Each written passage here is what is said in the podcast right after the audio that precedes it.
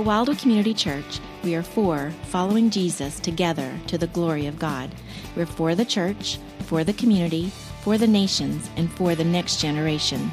To contact us or for more information, see our website at wildwood church dot org. In this entire month, we are talking about this issue of the gift, because gifts are important at Christmas time, aren't they? If if you don't think so, you ought to ask your kids, and they'll tell you how important gifts are at Christmas time. But where does that idea come from? Well, the idea of gifts and Christmas go all the way back to the very first Christmas, because Jesus himself was this amazing gift. And our culture has, has taken it to all kinds of levels with the, our gift giving in this season. You know, last week I, I talked about how many dollars were given last year at Christmas time by Americans. But this year, just on Black Friday alone, nine billion dollars was spent. And Cyber Monday, ten point eight billion dollars were spent. Now, that is a lot of stuff that has been bought. I have no idea how Saturday and Sunday did, but I'm guessing that they did pretty well also. Uh, maybe you were out buying some gifts at that time. But again, here's the thing. If ten point eight billion dollars was spent on gifts on Monday, I'm guessing that all of those gifts were not for you, right? Only some of them were. So how do we know which gifts are for us? How do we know which gifts are intended for us to enjoy? Now, as a kid, I was always inquisitive about the gifts that my parents might have, have given to me for Christmas. And so I would go on a hunt. Now, we lived in the same house my entire time growing up. And so by the time I got to be, you know, nine, ten, eleven, I knew where all the hiding places were. And so I would go and I would find these gifts. And I remember one particular year, this is not true confessions. My parents understand this. They're watching right now online. Uh, but I found one particular gift one year that was the game Jungle Hunt for the Atari twenty-six hundred. And I was pumped that I was getting that game, because I just knew that it would be for me. I mean, who was this gift going to be for? Grandma? Absolutely not. That was going to be mine. But then Christmas Eve comes around, Christmas Day, and Jungle Hunt is nowhere to be found. And so I began asking some very pointed questions to my parents, because I assumed that that gift was for me. Well, why did I assume it was for me? Well, I assumed it was for me because I wanted it, and I saw it in the house, and so I assumed it must be for me. But how do we really know which gifts are for us? Well, the way that we know that the gifts are for us is by what's written on that tag. If it says to Mark, then I can open it and enjoy it. But if it says to someone else, then I know that gift was intended for another. And it's important for us to remember that at this time of year, because when we think about Jesus as the gift, the gift that God has given that provides eternal life and forgiveness and hope and all of those things, how do we know that that gift of Jesus was for you? And how do we know that that gift is for me? Well, inside of the Christmas historical account that is recorded for us in the New Testament, what we see is a number of tags that are listed in that account, so that we would know in no uncertain terms that Jesus came for us. But rather than listing all of our individual names, because there are billions of people, our Bible would be much longer. If you think First Chronicles is long now, imagine if all of our names were written in there, right? But rather than listing all of our individual names, categories of people are, are referenced inside of the Christmas account, so that we would know that Jesus was a gift that was intended for us all.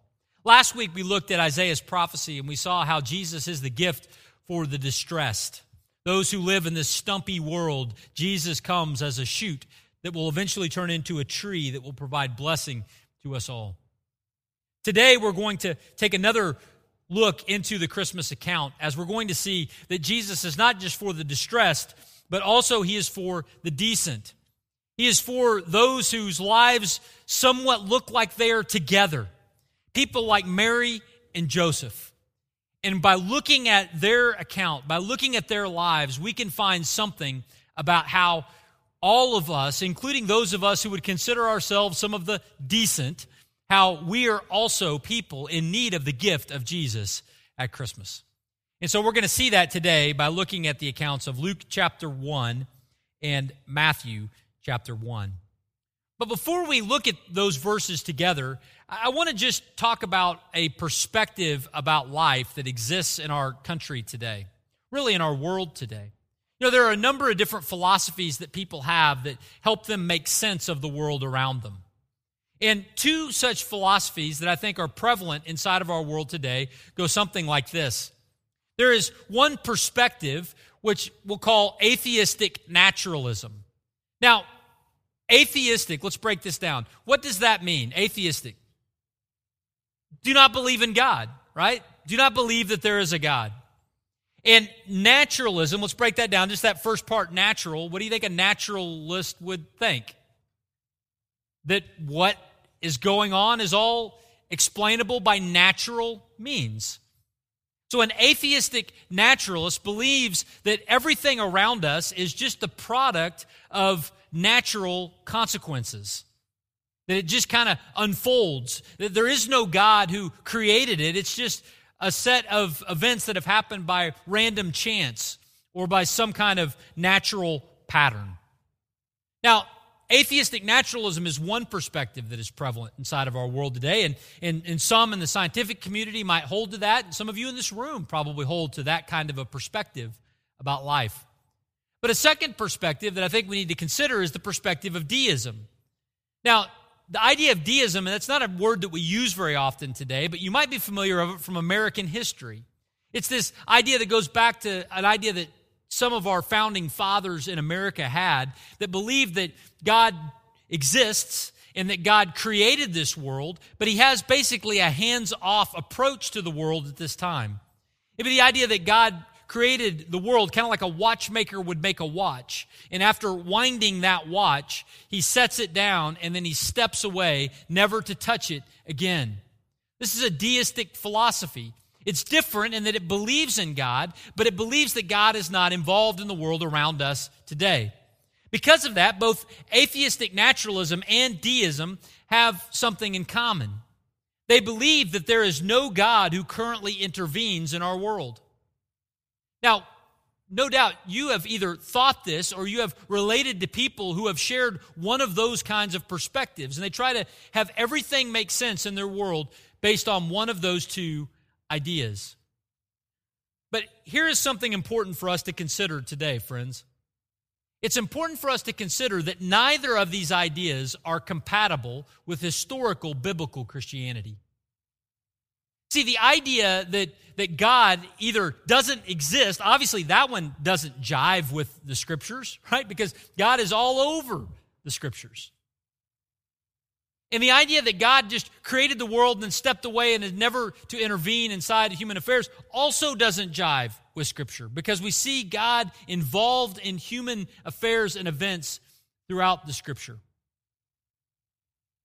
It's not possible for us to conceive of a version of Christianity that is biblical and historical and is also not supernatural, because Christianity is God intervening. It is God doing for us what is otherwise impossible. We're going to see that today as God intervenes in a supernatural way, even for decent people like Mary and Joseph, as we look at Luke chapter one, verses twenty-six to thirty-eight, and Matthew chapter one, verses eighteen through twenty-five. I want to read those verses for us. And then after I read them, we'll back up and make a couple of observations from these verses today. Luke chapter one, beginning in verse twenty-six, says this. It says, "In the sixth month, the angel Gabriel was sent from God to the city of Galilee named Nazareth, to a virgin betrothed to a man whose name was Joseph, of the house of David. And the virgin's name was Mary. And he came to her, and he said, 'Greetings, O favored one, the Lord is with you.' But she was greatly troubled at the saying and tried to discern what sort of greeting this might be. And the angel said to her, 'Do not be afraid, Mary, for you have found favor with God. And behold, you will conceive in your womb and bear a son, and you shall call his name Jesus. He will be great and will be called the Son of the Most High. And the Lord God will give to him the throne of his father David, and he will reign over the house of Jacob forever, and of his kingdom there will be no end.' And Mary said to the angel, 'How will this be, since I am a virgin?' And the angel answered her, 'The Holy Spirit will come upon you, and the power of the Most High will overshadow you. Therefore, the child to be born will be called Holy, the Son of God. And behold, your relative Elizabeth, in her old age, has also conceived a son, and this is the sixth month with her who was called barren. For nothing will be impossible with God. And Mary said, Behold, I am the servant of the Lord. Let it be to me according to your word. And the angel departed from her. And then in Matthew chapter one, beginning in verse eighteen, now the birth of Jesus Christ took place in this way. When his mother Mary had been betrothed to Joseph, before they came together, she was found to be with child from the Holy Spirit. And her husband Joseph, being a just man and unwilling to put her to shame, resolved to divorce her quietly. But as he considered these things, behold, an angel of the Lord appeared to him in a dream, saying, Joseph, son of David, do not fear to take Mary as your wife, for that which is conceived in her is from the Holy Spirit. She will bear a son, and you shall call his name Jesus, for he will save his people from their sins. All this took place to fulfill what the Lord had spoken by the prophet. Behold, the virgin shall conceive and bear a son, and they shall call his name Emmanuel, which means God with us. When Joseph woke from sleep, he did as the angel of the Lord commanded him. He took his wife, but knew her not until she had given birth to a son, and he called his name Jesus.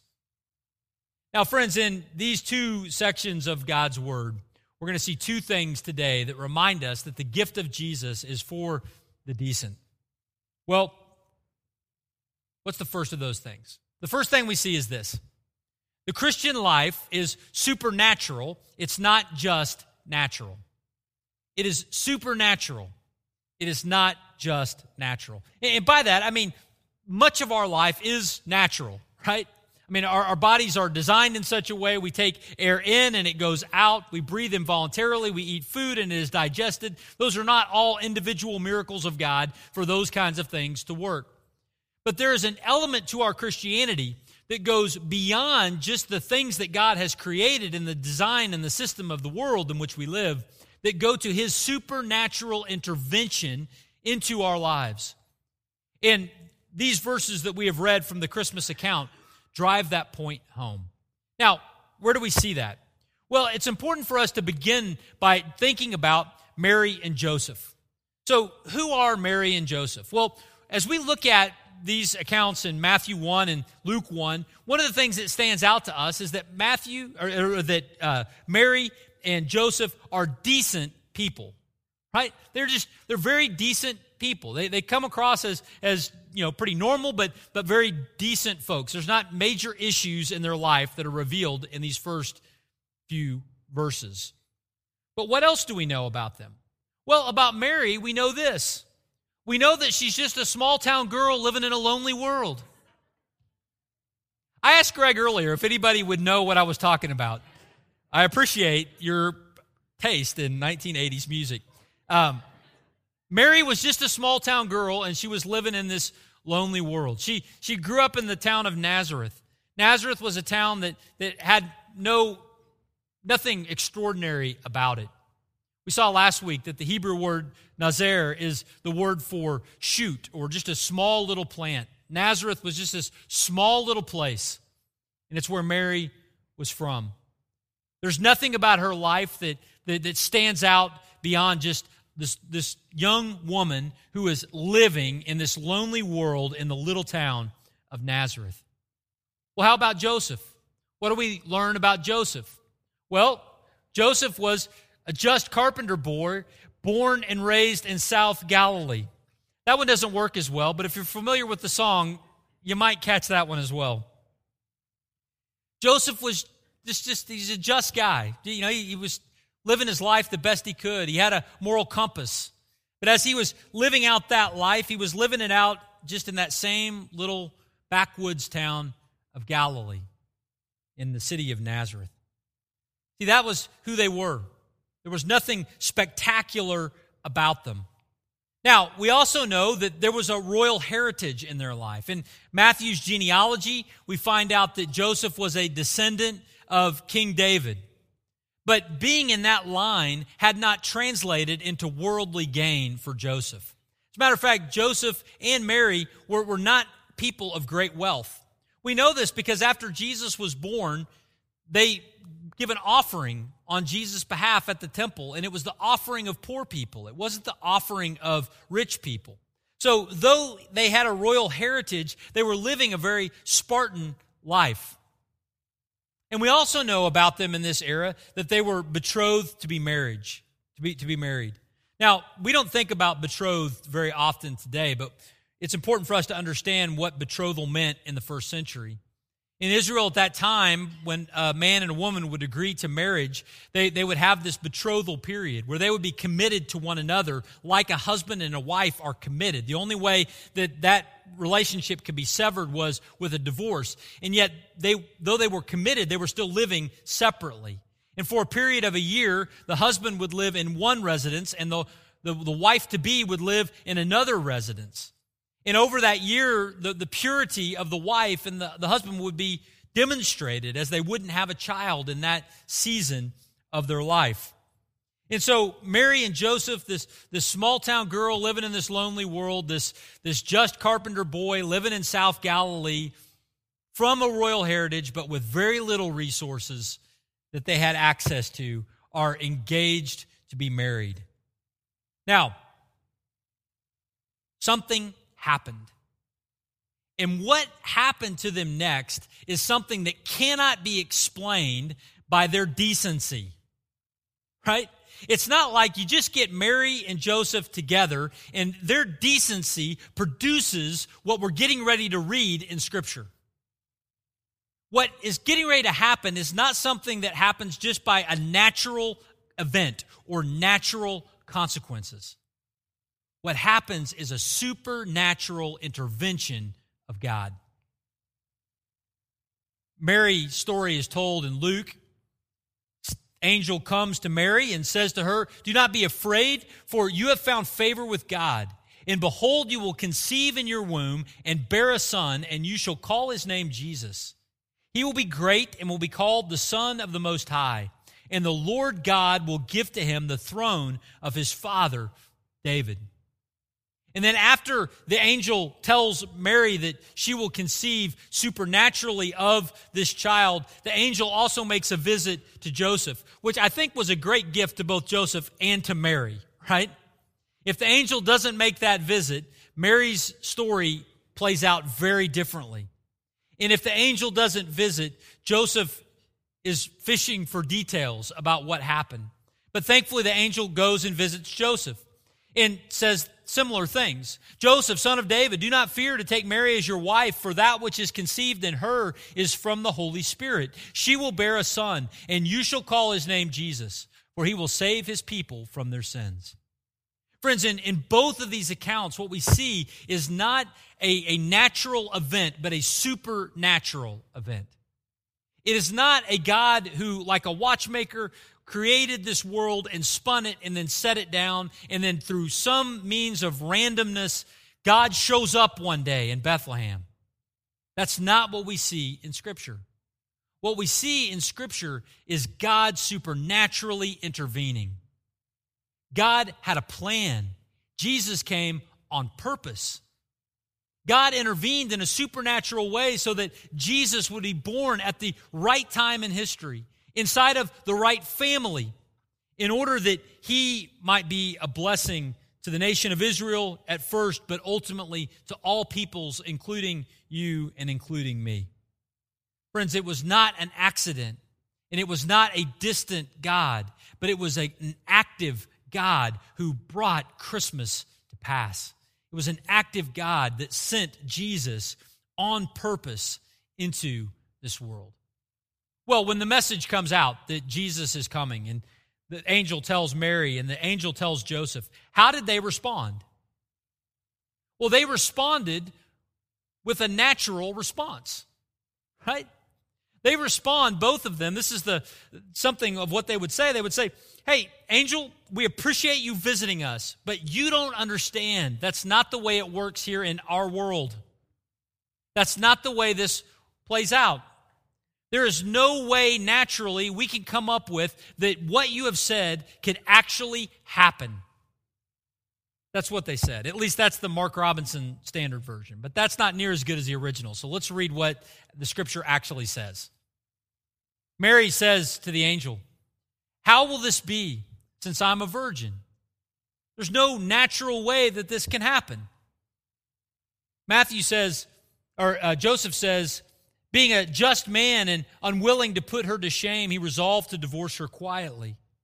In other words, Joseph, the natural explanation was that Mary must have been with another man, and Joseph could have brought her out to the city gate and subjected her to public shame, but he chose not to. He was just going to divorce her quietly, just gather a friend or two and write a letter and call off the wedding, call off the relationship, divorce her quietly. It was a natural explanation. Both Mary and Joseph responded in this way.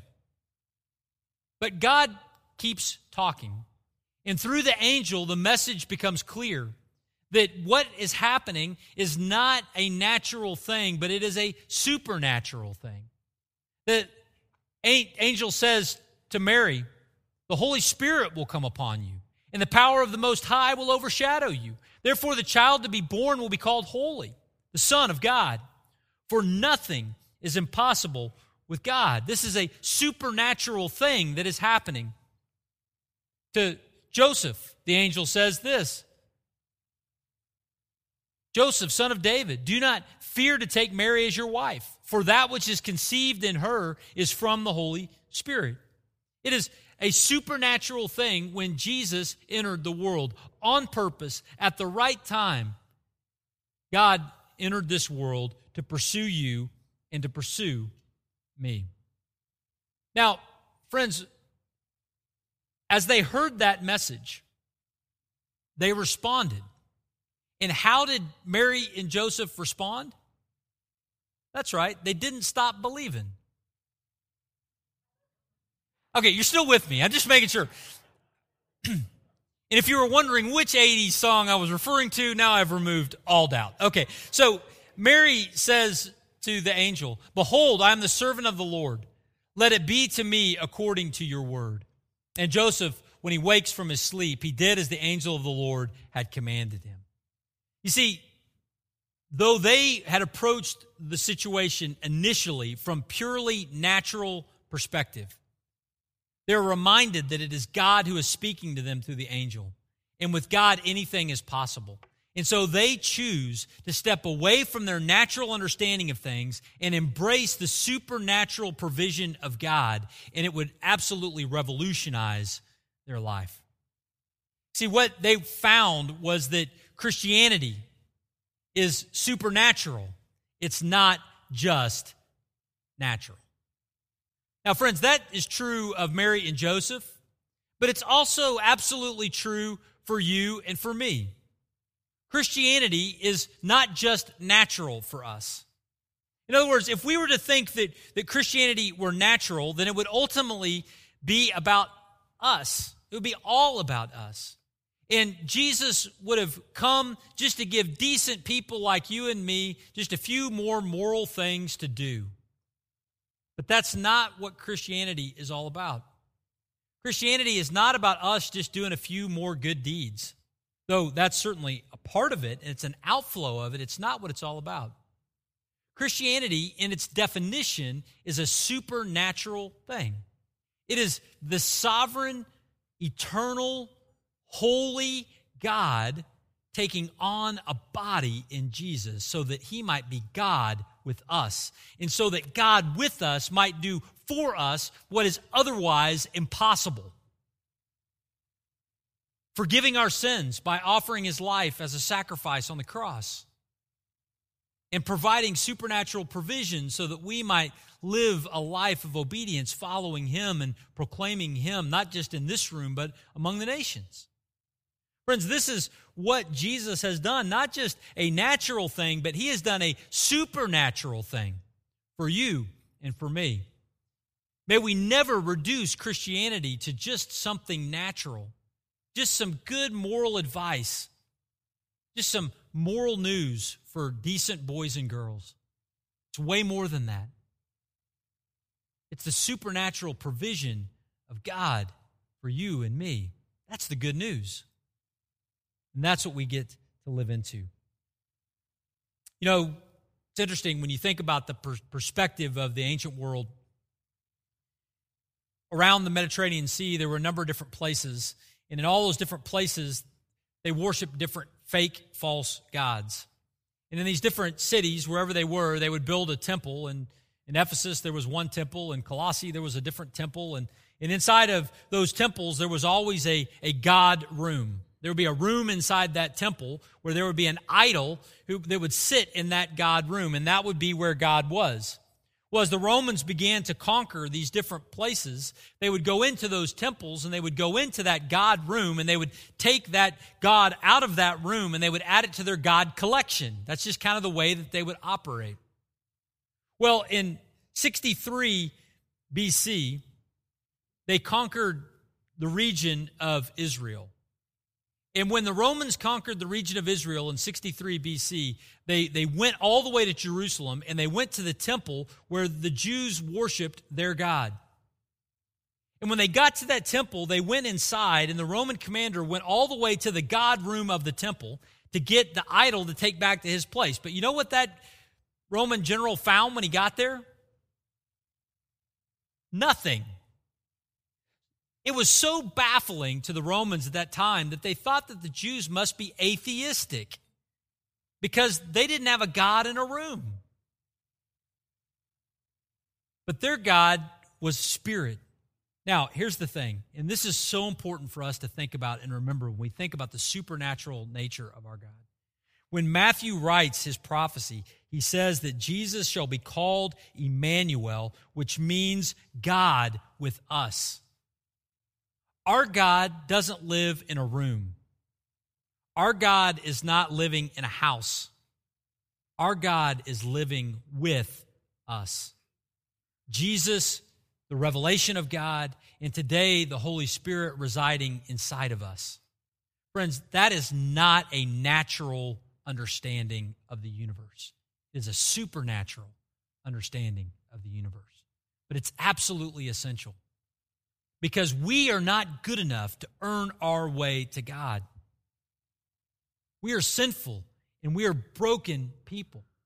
But thankfully, God has supernaturally intervened to provide forgiveness through Jesus and hope in Him and provision of the Holy Spirit so that we might live out the life that God has called us to. Now, friends, as I, I say all of those things, I, I just want to ask you, what is your understanding of Christianity? Is it just some moral advice? Or is it God's supernatural intervention?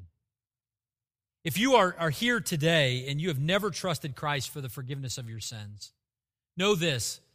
If this is beginning to make sense to you and you are leaning in and, and you are curious about the claims of Christ, know that that is not by accident and it's not by nature and it's not by manipulation on my part. It's because the Holy Spirit of God is supernaturally pursuing you, inviting you, even where you sit this morning, to trust Jesus for the forgiveness of your sins.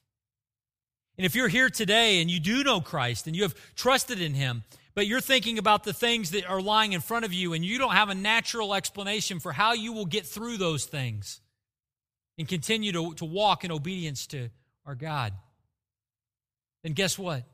May you be encouraged as well. As we leave this room, we don't leave it alone, but we leave it with God with us, who is able to supernaturally provide for us and give us the strength to walk and to follow Him in this life. See, friends, it's not just a natural explanation. There's a supernatural thing going on. Michael Green, in his commentary on Matthew, Uh, so says this, he says, it does not fit with the pluralist idea that each of us is getting through to God in his or her own way. God got through to us in His way. And Jesus is no mere teacher, no guru, no Muhammad or Gandhi. He is God with us. That is the essential claim on which Christianity is built. It is a claim that cannot be abandoned without abandoning the faith in its entirety. Friends, we have a supernatural God who is pursuing us. We have a supernatural God who is saving us. It's not just a natural explanation. The first thing we see from these verses. There's a second thing that I want us to see from these verses. And that second thing is this: favored and not earned. Favored, not earned. And to really make sense of this, I want us to look over at Luke's gospel again at the account of Mary's visit with the angel. Now, when the angel shows up and talks to Mary, this amazing thing happens. It says, and the angel came and he said to Mary, "Greetings, O favored one, the Lord is with you." But then it says, but she was greatly troubled at the saying. By greatly troubled, we might insert that she was absolutely terrified that this angel had shown up. Now, when we hear that, we're surprised. And the reason why we're surprised is because we are so familiar with this story. Of course the angel showed up, Mary. That's what the angel does. The angel shows up and talks to you. We, we've, we've got this set up in scenes around our house. We sing songs about it. I mean, this is what happens.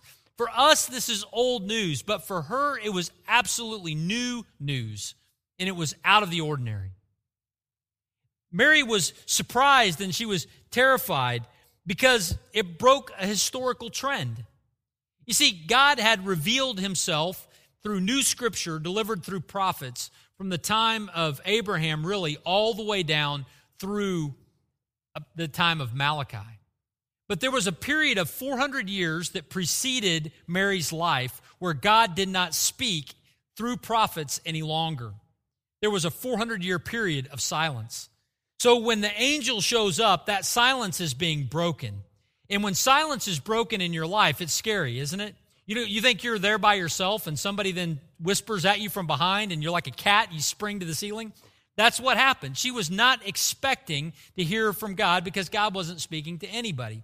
But even beyond just that historical reason, Mary was surprised that God would be speaking to her. Because again, there's nothing special about her. There's a mythology that is built up around Mary that has made her into something that's superhuman, some kind of titan, some kind of perfect person who had some special birth of her own. But that is not what the Bible teaches, and that's not what history reveals about who Mary really is. Mary was a sinner. She was a, a normal person, just like you and me. Small-town girl living in a lonely world. That's who she was. And so when an angel shows up, no doubt she was going, who am I that an angel would visit me? And so she's concerned. But in that moment, God doesn't leave her hanging as to why God showed up to talk to her. He lets her know. And it was not because she had earned it. God doesn't say, you just got this merit badge, and so I'm going to put this merit badge on your chest, Mary, because it's a prize, or here's a trophy that I'm going to give to you. Instead, what is said is that she is favored. She is a favored one. Now, what does that word favor mean? Well, at the core of the original word is the root word for grace. Mary was graced by God. She was given something that she did not earn. Mary would, would get to bear Jesus as her son as a gracious gift of God. Not because she had earned it, but because she was favored by him. And friends, that's important for us to remember, because as we sit here today, two thousand years later, if we have a relationship with God, it's not because we earned it. It's because God has graced us. He's favored us. Well, why is it that we have access to God's word? Well, because he gave us that grace. How is it that we have come to a saving relationship with Jesus? It's because he got us the message and he had it make sense in our minds through the work of his Spirit. How is it that we have believed? Belief itself is a gift that God has given to us. Friends, we are, are saved not because we have earned it. We are saved because God has graced us. And so for that, we have something much in common with Mary. But I want us to think for just a moment before we conclude this section by thinking about what being graced by God, what being favored by God meant for Mary. It actually meant a number of things. One of the things that it meant for her to be favored by God was that she would experience some really hard things. You realize being favored by God means that she would see her firstborn crucified? That's really hard. That's really hard. You realize that being graced by God would, would cause her not just to see her firstborn crucified, but would also cause her to see another of her sons who would grow up to believe that the oldest son was the Son of God to be killed for his faith as well. She would see that as well. That's some hard things. This grace would also mean that she would be misunderstood for the nine months of her pregnancy, her first pregnancy. Instead of having a shower and everybody celebrating, people were whispering in the shadows about the circumstances surrounding her pregnancy.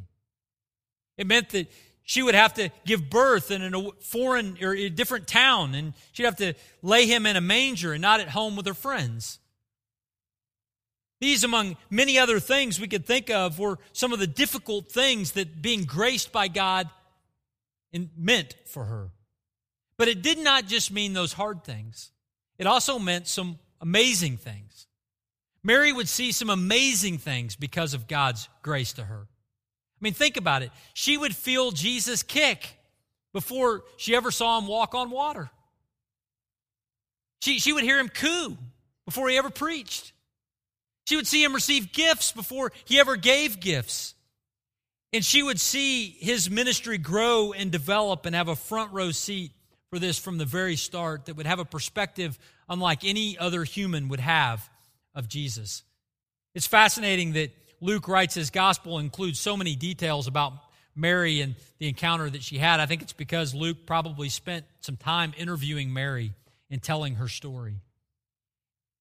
Events, no doubt, that go beyond chapters one and two were from Mary's perspective as Luke shares them with us. She saw some amazing things as well. God graced her with some hard things, and he graced her with some amazing things, but friends, also let's not forget that he graced her with an eternally changing relationship. Because she gave birth to Jesus, she would meet the one who would eventually die, not just for the sins of the world, but for her sins, that it might transform and revolutionize her life. Friends, I, I go through all of that today because as we gather this morning, when we think of being graced by God, oftentimes we only want to focus on category three or category two. If God is gracious to us, then we'll get to see some neat stuff. And if God is gracious to us, then our eternity might be changed. But that's just what grace looks like. But let's remember that the grace of God to us, it also includes his provision to see us through difficult times. It's important for us to remember that because as I look around the room, there are some hard things that you're going through today. But God's grace is sufficient for those things as well. Friends, we are favored by God. We have not earned our relationship with him, but he has given it to us in his grace. The gift of Jesus is for you. Make no mistake. We remember that as we see his provision for decent people like Mary and Joseph. Would you join me in prayer? Father God, thank you so much for just this great passage of Scripture. We thank you for how it reminds us that you are a supernatural God, capable of doing things far beyond what our natural world might expect. Thank you that you are who you are, and that you have chosen to intervene on our behalf and to give us life. May we, like Mary and Joseph, believe and embrace by faith what you have done for us. Thank you so much.